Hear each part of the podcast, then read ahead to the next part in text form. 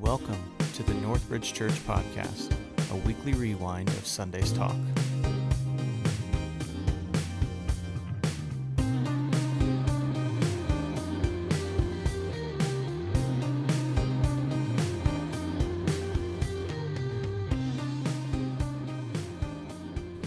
Amen. Go ahead and be seated. Worship team, thank you for leading us. You know, there's we sing songs of proclamation t- sometimes where we're speaking about God and about what God has done in our lives. And it kind of spiritually, what's happening is we're talking to anyone who's listening and we're, we're testifying, if you will. We're, we're witnessing, we're proclaiming to people the world around us. Maybe sometimes the world around us just our neighbors to our left and to our right, correct? Uh, and we're talking about the goodness of God or how He's faithful to us. But then there's there's songs of adoration when we're speaking to God directly. And this was a song of adoration where you're not talking to your neighbor, but you're talking to God and you're saying, God, this is who you are. This is who you are. You're our waymaker. You're our light in darkness. You're our promise keeper. Uh, no, no greater theological truth you will express today than what we sang in that song of even when we don't feel it, we know you're at work. Even when we don't see it, we know you are at work, God. And that is an incredible, incredible statement of faith. It's hard sometimes to be faithful to God. And, and from our perspective, from our eyesight, we think He's silent. We think He's not aware of what's going on in our lives. Or, or worse yet, He doesn't care what's going on in our lives. And yet the truth is, He's at work and He is moving, but sometimes we just don't see the full story yet. Uh, I go back to our, our series we did uh, when we were uh, looking at the birth of Christ and looking at the life of Joseph, and to think, to think, to think that God is so powerful that he can move in a pagan king, king's heart to make a decree for, for Joseph to have to go back to his homeland, to him, him to have to go back to Bethlehem in order for Jesus to be born in Bethlehem so a prophecy would be fulfilled.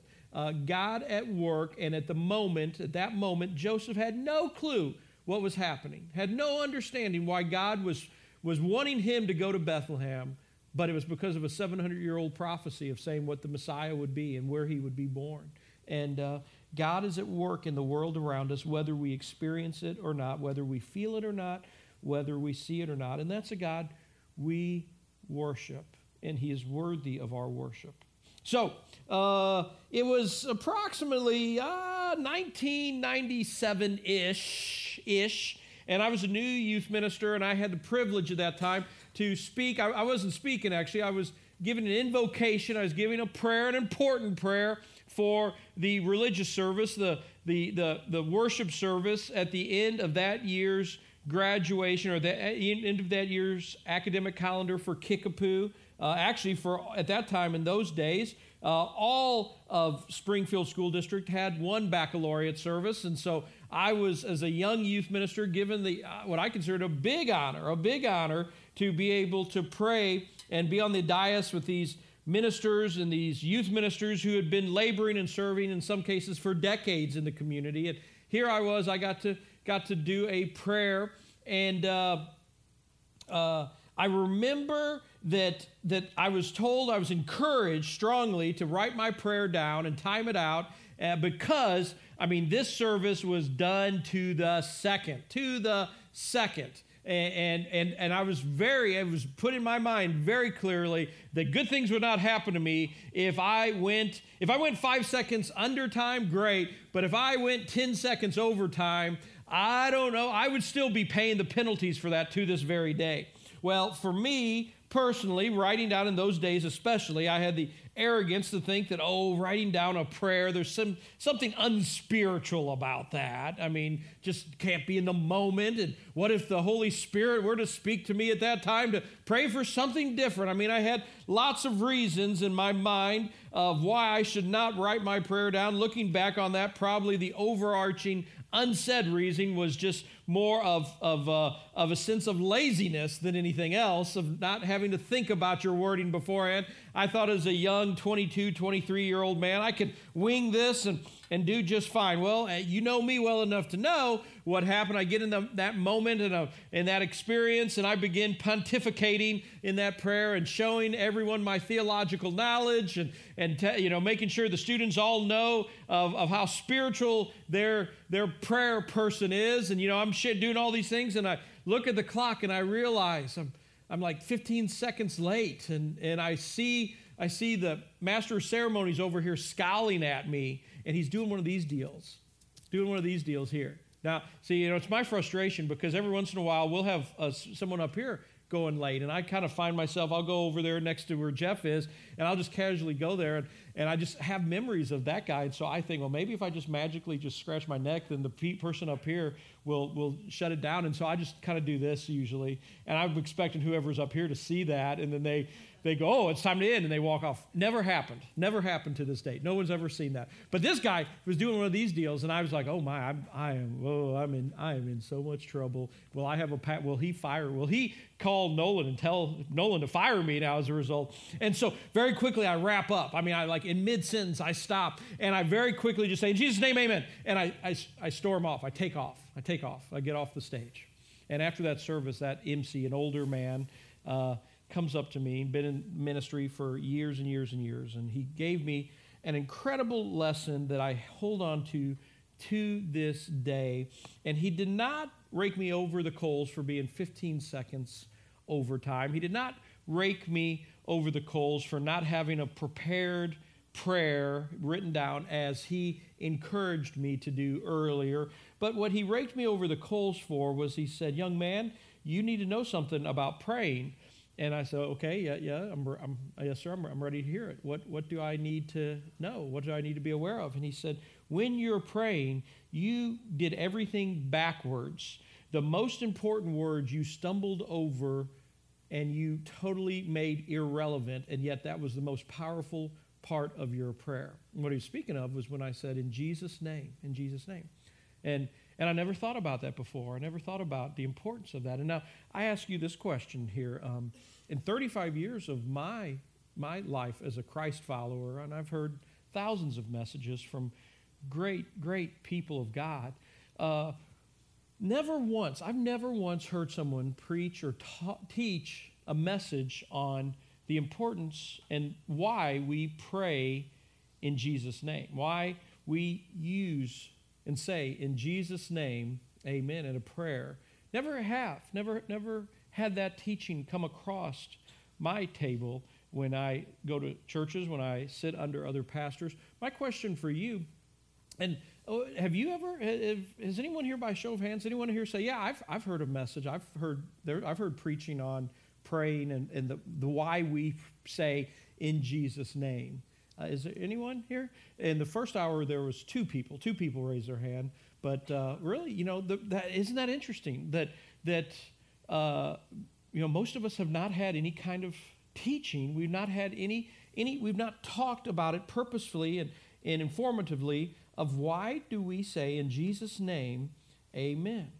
But because the reality is, most of us are just like I was back in 1993, 1994, when when I said in Jesus' name, amen, we just use that as a tagline because that's what we've always heard, right? That's what we've always said in the past, and that's how you end a prayer and you move on to the next part of your day.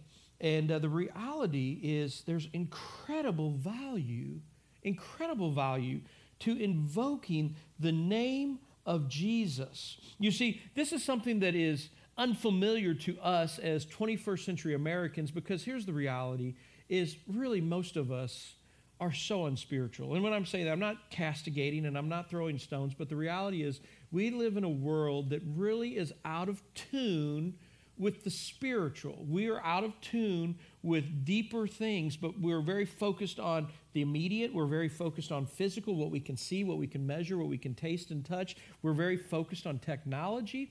All good things. I'm not saying anything bad about that, but in the process of doing that, we have lost, we have lost what generations and what other cultures just know to be true, and that is how do you interact with a world that we cannot see and not touch, but yet is just as real, if not more real, than the world that we live in today. How do we uh, live in that reality? And this lesson of using and praying in Jesus' name is a part of that lesson because here's what's happening. When we say, in Jesus' name, amen, what we are doing is we're doing something that the ancients would call invoking the presence of God. We are invoking the Spirit of God. We are invoking a spirit. This is seen throughout. If you if you have the eyes to see it, you'll see it's all over the Old Testament and in the New Testament. Uh, we talked about it just last week, but we didn't specifically talk about this issue when I was sharing about about the prophet Elijah when he was up against the prophets of Baal. And remember when we were talking, and the Bible records that as the prophets of Baal were trying to get the spirit, to get the, this God Baal to answer them. What did they begin doing? They danced and they were screaming and they were shouting. They were getting louder. They were taking the page out of a Southern Baptist preacher's uh, you know, book, and that is when you got a weak sermon, you just get a little bit louder to show how important it is, right? That's what they were doing. But then when that wasn't working, then what did they do? They got knives out and they began doing something that seems very horrible to us and very foreign, and they were cutting themselves something that was not foreign to that culture, something that's not foreign to most cultures around the world. What they were doing was they were trying to invoke this the, the they were invoking the presence of their God and they thought they had this understanding of okay, if I cut my skin, very simply, if I cut my skin, if I shed blood, that's going to show Baal how serious I am. I am really serious now about him answering me. And, and I, have, I have to go to extreme lengths sometimes to get the gods or get these spirits to answer me because these gods and these spirits are very impudent. They're very, uh, very demanding, and, and they're almost they're very petulant. They're like children, and you got to do play these games to get them to answer you. And so that's how they do that. Now, now again, what I'm saying, I don't mean to belabor this point, but I want you to see the importance of this. Uh, there are methodologies, and we see in the Old Testament, under the old law, there was very, very ornate and very instructive uh, ceremonies to invoke the presence of Yahweh, invoke the presence. Like we saw that during during their holy day when they would bring two lambs in and they would they would cast sins on lambs. They, they would go through these ceremonies to get the presence of God so they'd know that the presence of God was with them in that moment and approved of what they were doing. They were doing these very elaborate things. Today, if you talk to pagans and you talk to people who are involved in, in just, you know, paganism and things like that, they go through all these ceremonies and I would say, I would say cr- they're crazy ceremonies, and you would probably say that too. These ornate, elaborate rituals, just to, in their mind, to get a, a spirit or to get a God out there, Ra or Thor or something like that out there to listen to them. They would do these things to, uh, to invoke the, the spirits of their ancestors. I was with these martial artists a few years ago where they went through this elaborate thing and they bowed in front of this picture of these masters of theirs that were dead. And I and I and honestly, I was kind of like, boy, this is just uh, I don't. This just is kind of eerie. And they were doing this all in Japanese, and so I didn't have a clue what they were doing. I was just like, I just being in the room here, just sitting here watching them. I don't know that I like what I'm seeing and experiencing. So I asked him. I go, what exactly? What exactly was that about? Was were you just was that your credo that you give as a martial arts? And they were like, no, no, no, that's that's our ceremony that we are inviting the spirits of our dead ancestors to come and inhabit our bodies as we're training. And they were being serious about this. They were asking for something to possess them, you know. And and and I'm not here saying, well, that worked or it didn't work. I'm not saying that. I'm just saying I'm like, I'm like, wow, so you know, I, I, was one very saddened and, and, disturbed at just the darkness of the world around us, and and and also I was just, uh, you know, like just like how even in in some areas of martial arts and in things you know that we are part, we can be a part of today. There's there's just some very dark and very sinister things that are in play that just try to hold us back and pin us down. There there is that that I I recognized and I saw that that was those people trying to invoke the Spirit. They were trying to invoke a spirit, a spirit into their lives. And again, I go back to often the times it's marked with these elaborate ceremonies. It's oftentimes with the idea of they're trying to coax, they're trying to coax a disinterested entity out there to be interested in them. Keep those in mind. And now I say a second thing, a second thing when we think about prayer. Okay? I don't know how you think about prayer, but I one time had kind of a hippie dude who became a Christian during the Jesus era in the 70s. He was trying to, to explain to me what prayer was, and he was, I'm going to tell you up front, uh, so wrong, so wrong. Okay, so I'm going to say that to take away the, you know, take away anything of if you're wondering where I fall out of this. But he was like, hey, and first of all, he he started every sentence with man. He used the word man to be a, a, filler in most sentences, and he ended almost every sentence with man as well. Okay? So he'd come to me, and, and he knew my name was Tony, but I was man to him. And he's like, hey, man, let me tell you about what prayer is, man. Man, prayer is just us just trying to just get our spirits out there, man.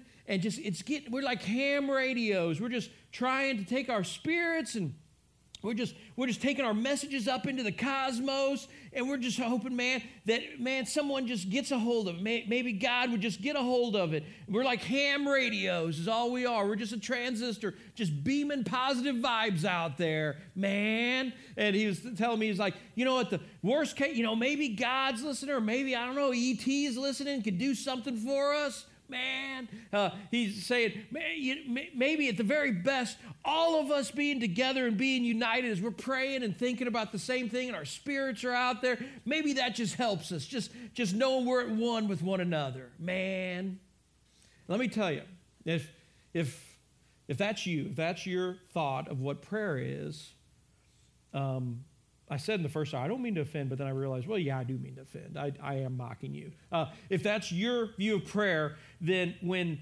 the life, when the bottom falls out of my life, you know what I'm talking about? I'm talking about like I discover I have a disease I'm not going to bounce back from, or something happens to Dana or Dax.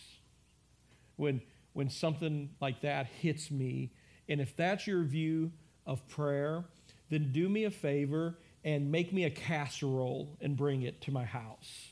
But don't pray for me, okay?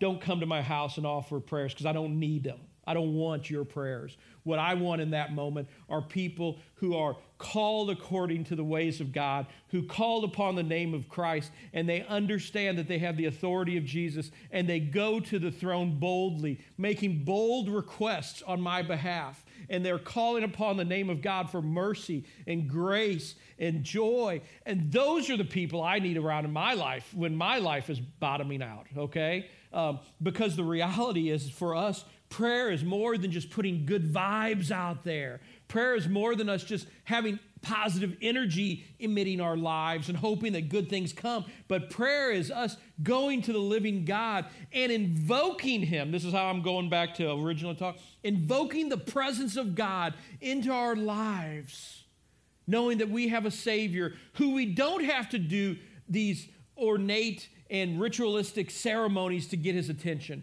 Knowing that our God is not petulant, he's not childish, who, who is disinterested, mildly disinterested at best in our lives, but we have a God who, who loves us, a God who is there for us, and he intercedes and he and, and because of him, because of the Jesus, we can have access to the throne room. I'm getting ahead of myself. Let's go to John chapter 14, verse 12, as Jesus is teaching about prayer and about Him and His power.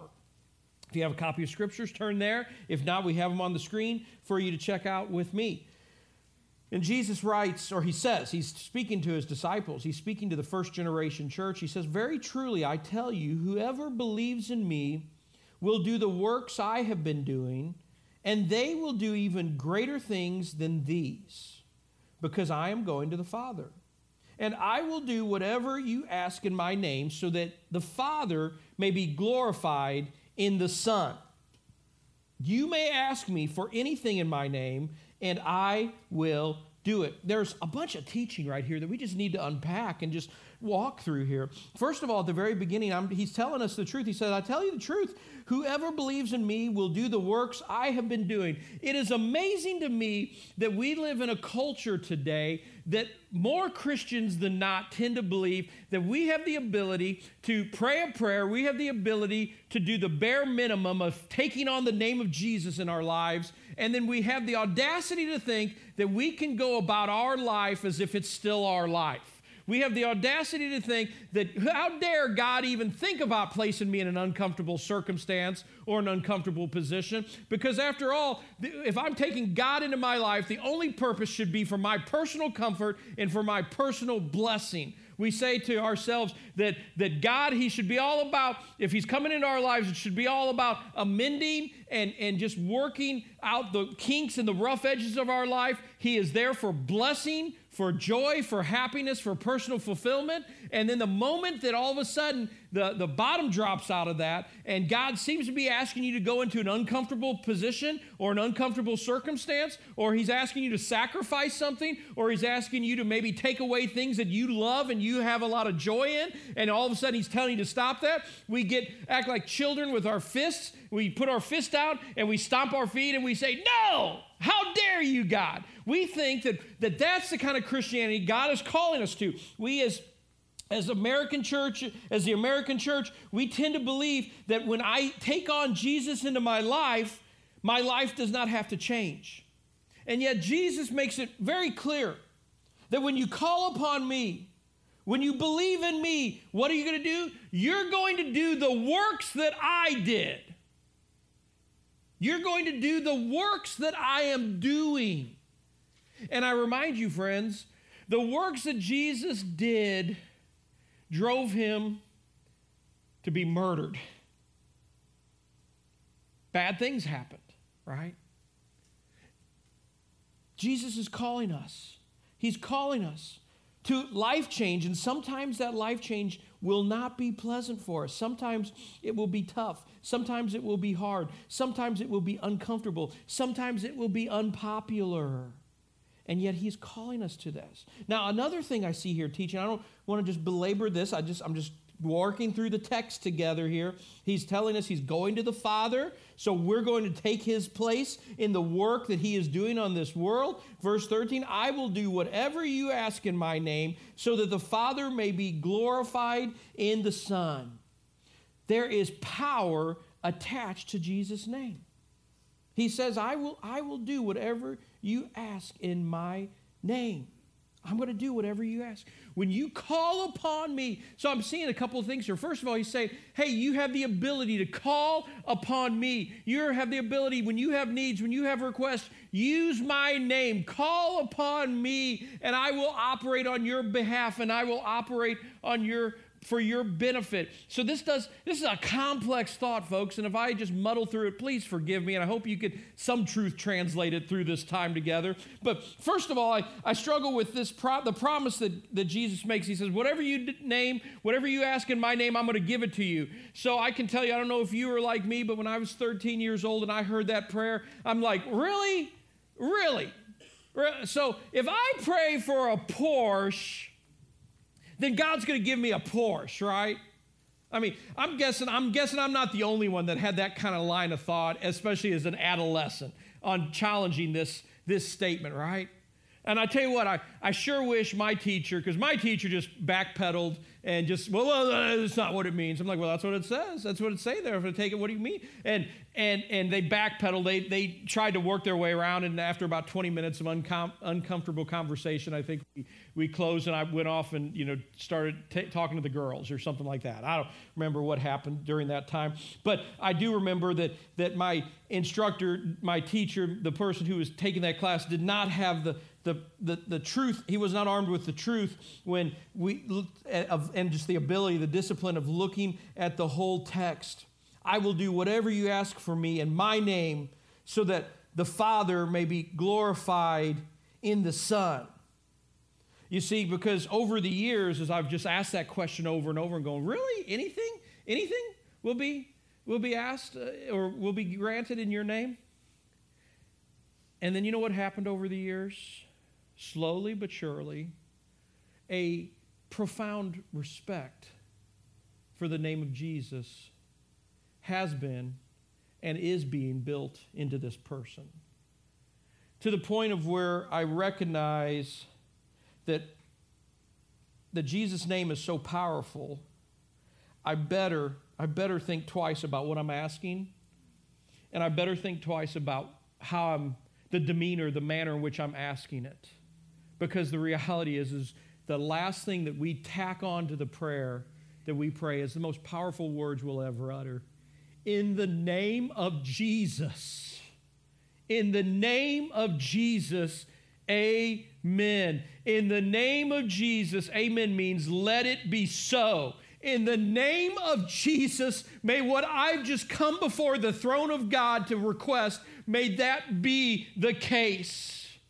And when I have the respect and understand the awe in which we come into the presence, uttering the name above all names, uttering the name that, that, that cancer recedes because of, uttering the name in which demons flee from, uttering the name that when it is invoked, the weather is amended and changed. Storms flee, storms go away. At the name of Jesus, dead children have risen from the dead. At the name of Jesus, people with insane minds become sane. At the name of Jesus, broken families get healed. At the name of Jesus, lost souls who are hopelessly mired in sin and tragedy all of a sudden are freed to a newness of understanding the joy of the gospel and the freedom that Christ brings. The name of Jesus is the most powerful name that you have in your hands,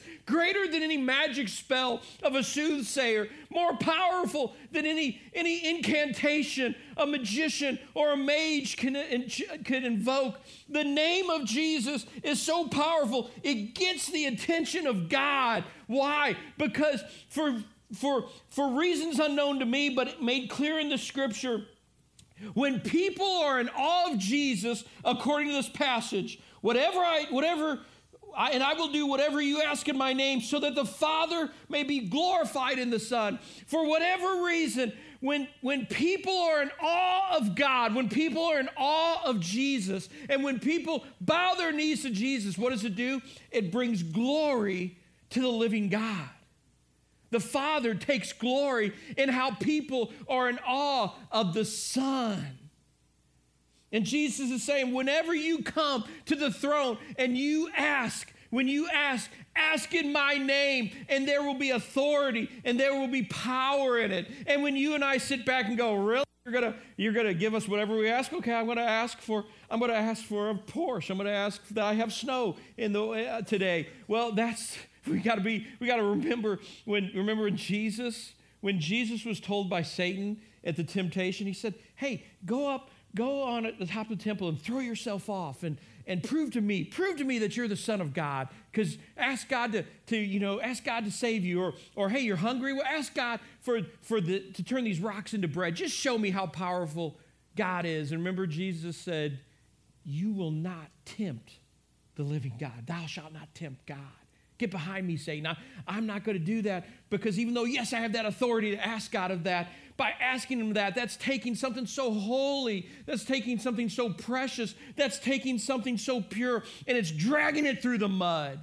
It's putting something as high as the living God down to the same thing as some two bit magician that works in a, a traveling carny, right? They're trying to hawk, you know, doing his little sleight of hand stuff. And our living God will not stoop to those levels. And so we, though, we have the ability to invoke the name of Jesus. And it's not through some ornate ritual that we have to learn, it's not through years and years and years of practice. It's just as sons and daughters of the living God, we have the ability to say, In the name of Jesus, we present our requests, we present our prayers, we present our longings, we present what's making us anxious, we present what's bothering us, we present what we see is going wrong in this world. We present it to you, the living God. And in the name of Jesus, we ask that you speak into this now. We ask that you do something on our behalf. We ask that we, you do something in the name of Jesus. It's incredible, friends, that ability, that right that we have. Now, in this text, we also learn that Jesus is going on to be with the Father. Well, the question I ask, he's going to the Father. What is he doing? What is he doing there that he's at, at in, in the presence of the Father? Is he simply enjoying his status that he has as a, as a son of God, as part of the Trinity, as, as part of the Godhead? Is he enjoying the privileges he walked away from for a short time when he was on this, uh, when, when he was on planet Earth? Well, Paul speaks into this. And in Romans 8, we see a very powerful teaching that is just important for us to wrap our minds around for a few moments. In Romans 8, verse 34, uh, Paul is speaking to the, the church in Rome, and he says this He says, Who then? Who then is the one who condemns?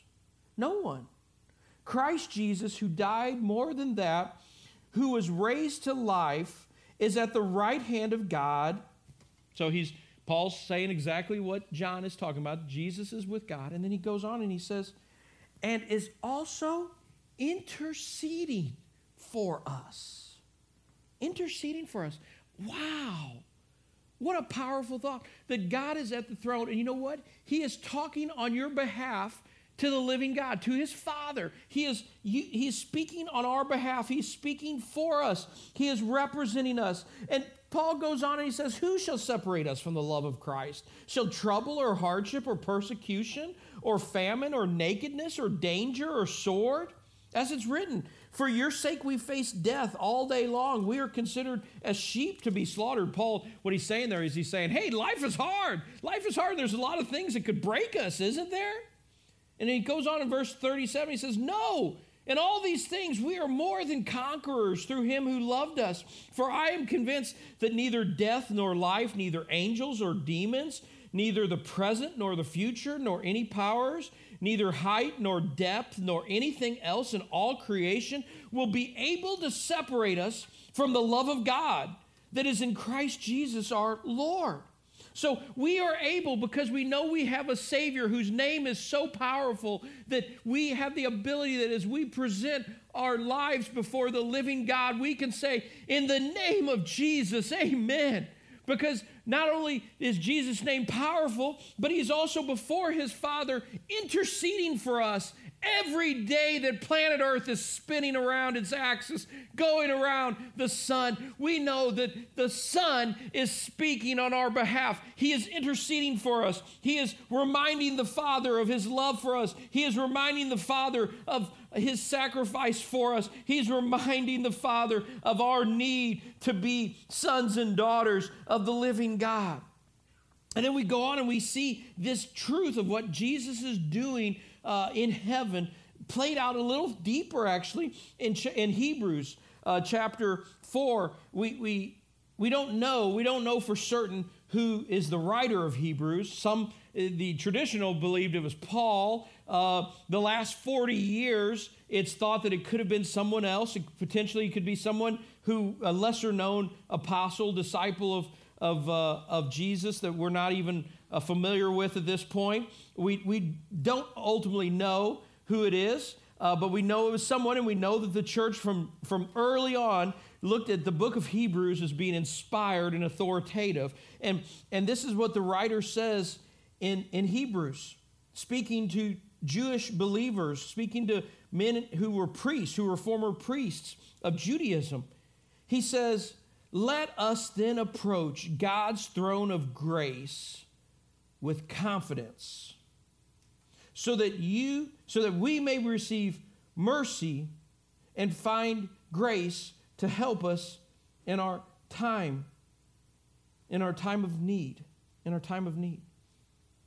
We can we can not only know that Jesus is interceding for us but we can also approach that very throne with confidence to help us in our time of needs why because we have a Savior who not only intercedes for us, He paid the price for us to have direct access to the living God.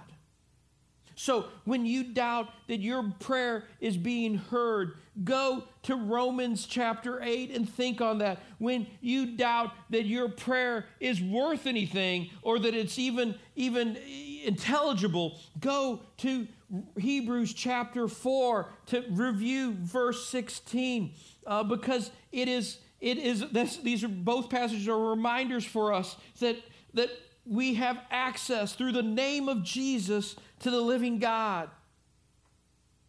When you doubt your prayers, when you doubt their efficacy or power, when you just mumble in Jesus' name as a tagline, take heart and know that this name has power in it alone. Evil recedes just by hearing the name of Jesus. As we pray, we are invoking and summoning the very name of the Son of God to sustain the prayers that we are requesting. We're asking Him to address a situation, to meet a need, to mend a broken heart. Not because of our own power, not because of our own goodness or the work that we're doing in present day uh, life on earth but because of Jesus, because He is the waymaker, as we sang and as we proclaimed earlier, because He is before the throne of God speaking on our behalf. And because of that, we can have incredible confidence in our prayers today. Because of that, we should, should have awe in the fact that we have, have the right to pray today and know that we can invoke the very name of Jesus and attach them to our thoughts, to our desires. And be sure, friends, knowing that you are attaching the very name that is above every name in this earth and under this earth, that all powers, all potencies, all authorities one day will, will bend their knees at the name of Jesus. Because of that, think very hard and very long about the things you're praying for and the attitudes you're taking. For instance, perhaps you're struggling with a coworker, and the reality, the truth of the matter is, my father in law says all the time when he's talking about personal conflict, it takes two to make a clap, right? And so if you're having conflict with that jerk in, in, the, uh, in the corner office, chances are you're a jerk too. Chances are you have a part in the situation as well. And instead of you going to prayer with petulance saying, God, would you just straighten this person out? Because they're a jerk and they're a terrible person, they're evil. God, make their days short, even like in the prayers that David prayed. Lord, just take this person out of my life because they're a terrible person. Maybe instead of coming to him like that, you would understand that, hey, I'm invoking the very name of God the very name of Jesus. And so I better have incredible insight here. And I better be very keenly, keenly, keenly aware of the grace that's at play here. And maybe my prayer changes to God. Right now, there is a struggle going on here. And Lord, I have my position and I think I'm in the right, but I'm sure I know that I probably acted poorly in this scenario. I know I've, I've done wrong. So, God, would you forgive me for what I've done and would you help me be an agent of grace in this situation? Would you teach me something here? Would you respond? Would you work in this situation for you to get glory? Would you change hearts and minds? And God, maybe, maybe the very first heart and mind that needs to be changed is mine. I yield myself to you, Lord. In Jesus' powerful name, amen. Let it be so, God. Maybe that's how we begin approaching some of our prayer requests. Not, God, how do I get me, mine, and myself? How do I get more for my family? How do I make myself more comfortable? How do I make myself to have more happiness and more prosperity? But instead, we start invoking the name of God to say, God, conform me in such a way that you would get maximum glory for my life, that you would get maximum honor from this world around me because of how I choose to live, because of how I choose to react. In Jesus' powerful name, the reality of invoking the name of Jesus, it should drive us not only to have awe in the very prospect of prayer, but it should drive us to worship the living God, knowing that no matter what your situation, because of the Holy Spirit that is present within the believer's life, Jesus is right there with you. He is right there in the battle. He is right there in the discouragement. He is right there in the sickness. He is right there in the economic crisis. He is right there in the conflict. He is right there in the fire with you. So I ask you right now is there something breaking your heart? Take it to God right now. Is there something worrying you? Take it to God. Is there something that vexes you? Take it to God. Is there something that causes you incredible frustration and angst? Take it to God. Is there something that breaks you? Take it to God. let us pray this very moment. Father, we come before you and we worship you as the living God. Because that is who you are. You're a miracle worker, you're a way maker, you're light in the darkness, you're a promise keeper. God, that is who you are, and we are so thankful that you are a part of this world and that you chose to intercede in your creation. You chose to interject yourself into time and history, and you made a way for us to come into relationship with you. You gave us this beautiful tool, this beautiful thing called prayer, and you gave us the ability to invoke the most precious name in all of creation, the name of your Son, Jesus Christ. And in the name of Jesus, we declare upon you that we desperately need you, God. We need you to work in our lives. We need you to work in our families. We need you to make things right. We need you, God. We need you, God. And so, my prayer is in this hour, in this time, in this room together, your people would experience your presence in only a way that you can manifest in their lives, God. That you can speak to issues that no one else knows about. Oh, God, give us the ears and the ability to hear your spirit at work within us. These things we pray in your Son's powerful name. Amen.